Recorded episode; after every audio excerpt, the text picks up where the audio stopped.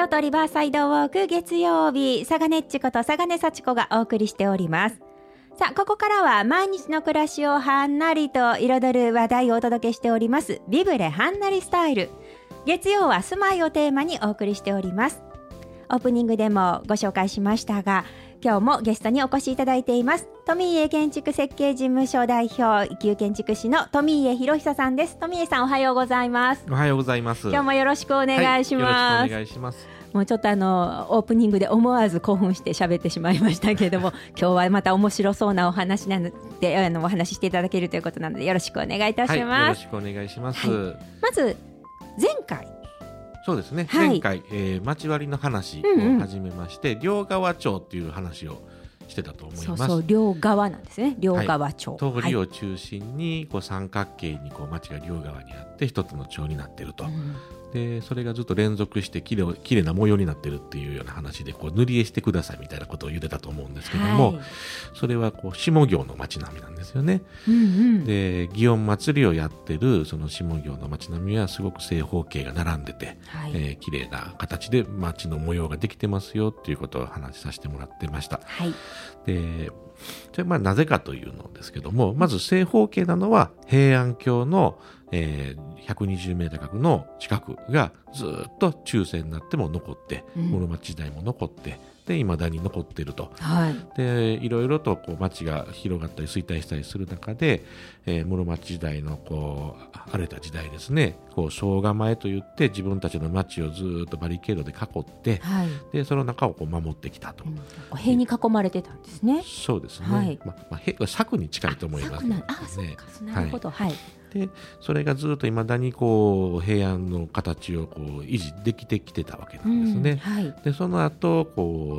また国家権力として豊臣秀吉がやってくるわけですけども、うん、なかなかそこにやっぱ手は加えられてなくて、うん、その周りにまだそれほど人口密度が過密状態ではない周辺の町の、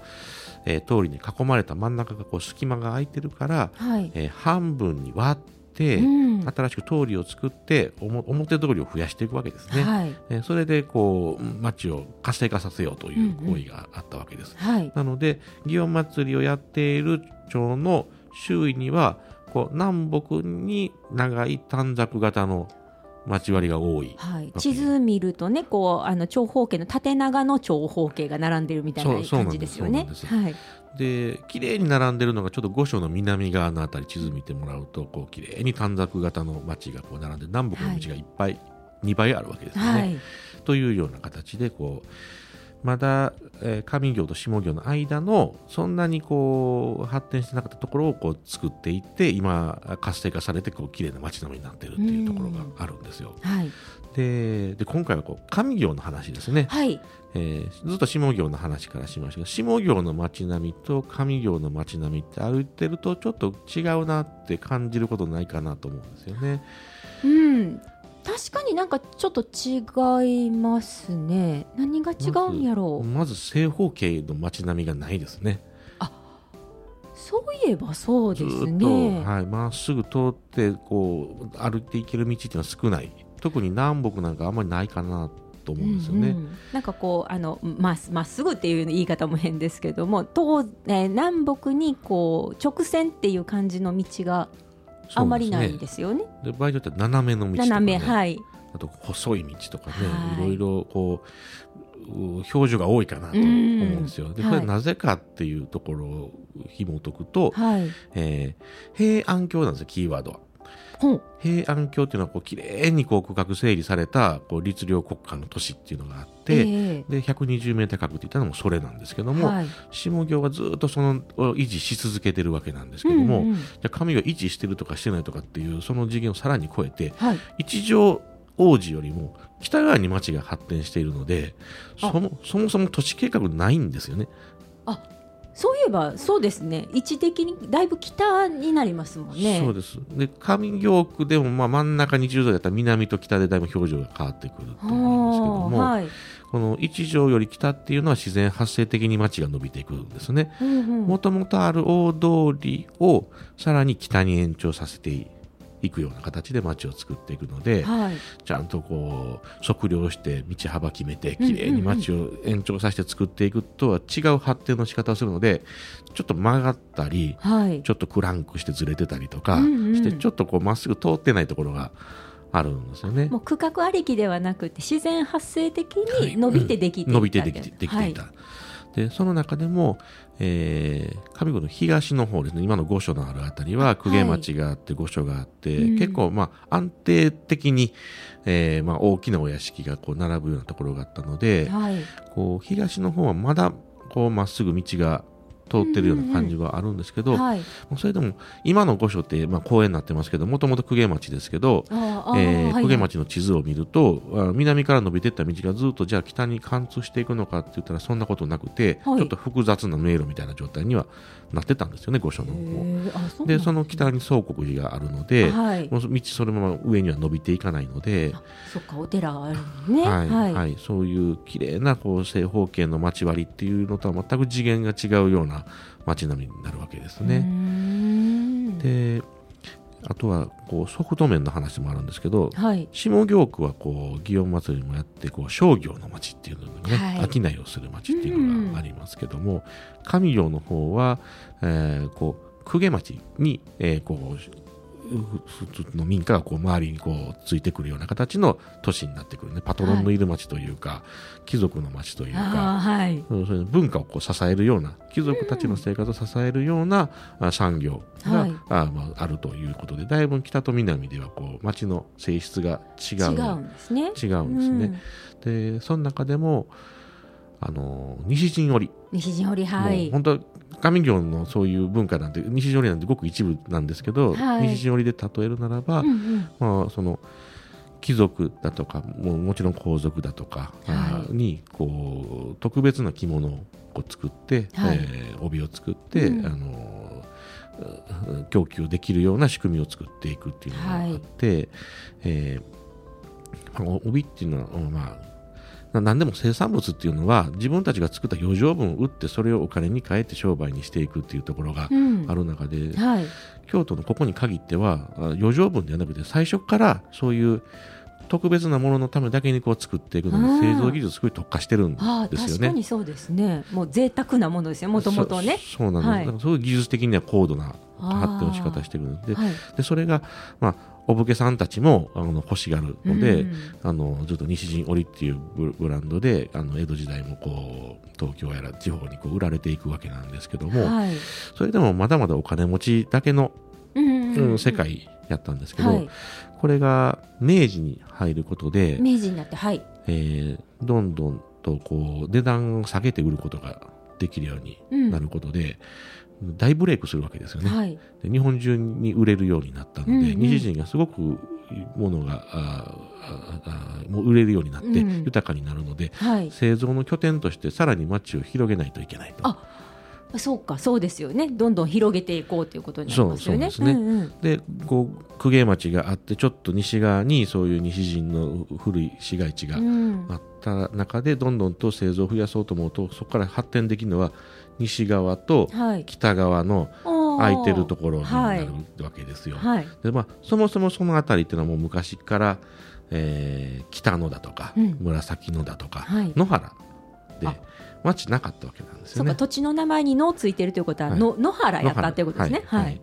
でそこが空いてるのでどんどんと拡張していこうということで伸びていくわけですね、うんうんうん、で北はまあ船岡山があるので、まあ、そのあたりでこう止まり止まりますね。西はまだまだか上谷川ぐらいまでこう伸びていける、伸びていって、うんうん、それとちょっと、まあ、もちろん北にも伸びる西に行く傾向が強いかなと思うので、はい、あの通りが、ね、西へ西へとこう伸びていくわけですね。あなるほど、はい、それでまた町がこう広がって広がっていくわけなんですよ、はい、すると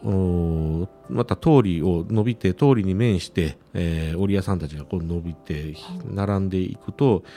あんまりちゃんと都市計画してないもんですから、はい、通りと通りの大きな隙間の中空き地ができてくるんですよね。はい、表通りには家並んでるけどるちょっと裏入ったら空き地がひ広がってるんですよね、はい、でこれをさらに有効活用しようと思うと、はい、そこから路地を作っていくんですね。裏表と裏の方に向けて、はい、それでさらに中に家が建って通れるようにしていくっていう形でいくんですけど、うんうんうん、これも計画的にやらなくてこう自然発生的にいくもんですから、はい、非常に複雑な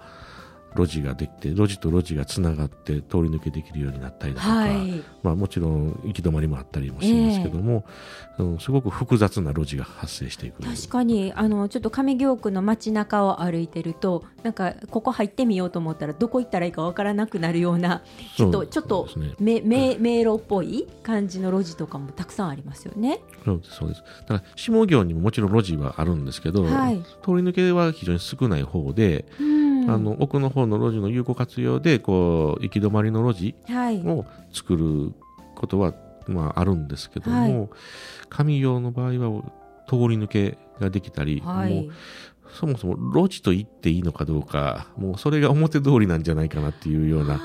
微妙な道幅のものがあったりだとか、はい、あのすごく多様になって、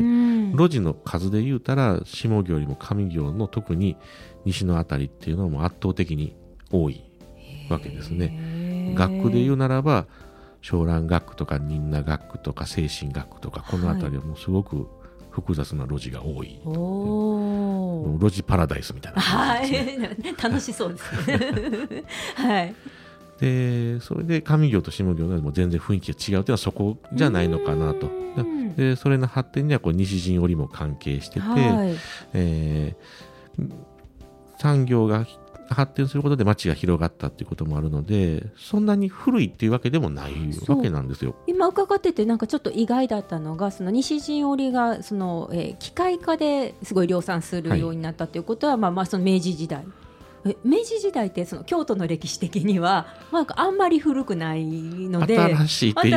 と、はい、よその町の人に嫌み言われますけど、はい、でも京都のその歴史から考えると結構新しいところですよね。なんでなんかこうイメージ的にものすごくこう上京って文化がこうずっとつ続いてきているから古い町っていうイメージだったんですけど、そういう意味では意外と新しくできてる新しい方なんですよ。そのまあ、下京はもう平安時代からそこにずっとあり続けたのもこれは間違いないんで、はい、しかもよく状態を残しているのでそれはそれで魅力的っていうところもあるんですけども、はい、上京の魅力っていうのはその、まあ、新しい町並みではあるんですけど人の営みはずっと続いてるわけ で,、はい、でそこに皇族と貴族があってでそれを支える文化があったわけなので、はい、街並みとか建物とかそういうハード的なところじゃないところで非常に濃厚な文化があるので、はい、そこが上京の魅力だと僕は思いますね。お茶にしても能にしても、はい、上京は非常にそういうところが本家っていうんですかね、はい、家元があるところで、はい、いらっしゃいますし、えー、そういう文化をこう支えてた地域っていうところが一つの魅力なのかなと思います。うーん、そうですね、えーい や, おもおいや意外知らなかったことがいっぱいです、はい、で, で、まあ、僕ねこういう街の発展っていうのをずっとねこう歴史を追って見れると楽しいなと思ってて、はい、こんなアニメーションができたらと思うんですけどまずこう山城盆地何にもないところ森からって平安京ができて、はい、で応仁の乱で一回廃れて、はい、で総構の町ができてでまた周りに町が広がっていって江戸時代になってまた拡大していって、はい、えー、はまぐり雲の辺でまた焼けて、はい、でそれでまた西陣織が発展していって北に伸びてっていうのを全部アニメーションで作れたら面白いやろうなと思うんですよね。えそれをうわ見たいです見たいですよね見たいです。なんかね時間と暇があったら作ってみたいですけどね作ってくださいぜひ。あの簡単なものでしたらね、はい、あの地図歴史の地図をね、うん、ずっとねパラパラ漫画のようにね、はい、こうパソコンに貼り付けて、えー、ボタンを押したらパタパタと変わっていくのでスケールを合わせておくとちょっとずつ街が広がっていくようなアニメーションが簡単なのを作れるんですけどね。そうなんですね、はいはい、それのもっと細かいのをねこう道が伸びていって家が建ってみたいなのが作れたら路地とかもこう 増, え増えていってあーとかねそんなみたいみたい作ってみたいですね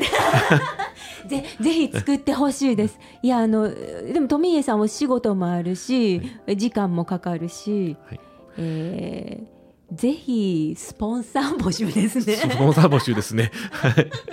いやぜひあの一緒に作ってみたいとかね、あのいやちょっと力貸すよという方はぜひちょっと行っていただきたいですね。手挙げていただきたいですね。そうですね、一緒にやりませんか。はい、いや本当にいいと思いますいやでもそれをまた子どもたちに見てもらったらすぐ分かりますもんね。目で見てだと分かりやすいし、はい、京都の歴史っていうのがすんなり入ってくるかなと。そうですね、土地土地にそれぞれみんな歴史があるので、その違いだとか特徴が分かると面白いと思うんですよね。面白いと思います。いや期待してますあのぜひあの我こそはという方はですね、あのラジオミックス京都でも受け付けておりますし、あの富家さんのところに連絡していただいてもいいかなと思いますので、あのぜひ手を挙げてください。いや今日はなんかあの仲間を募ってしまういましたが、いや今日もまた興味深いお話をどうもありがとうございました。はい、ありがとうございました。はい、あの来あの来月もまた楽しみにしておりますので、よろしくお願いいたします。はい、よろしくお願いします。今日ゲストにお迎えいたしましたのは富家建築設計事務所代表の富家博久さんでした。どうもありがとうございました。ありがとうございました。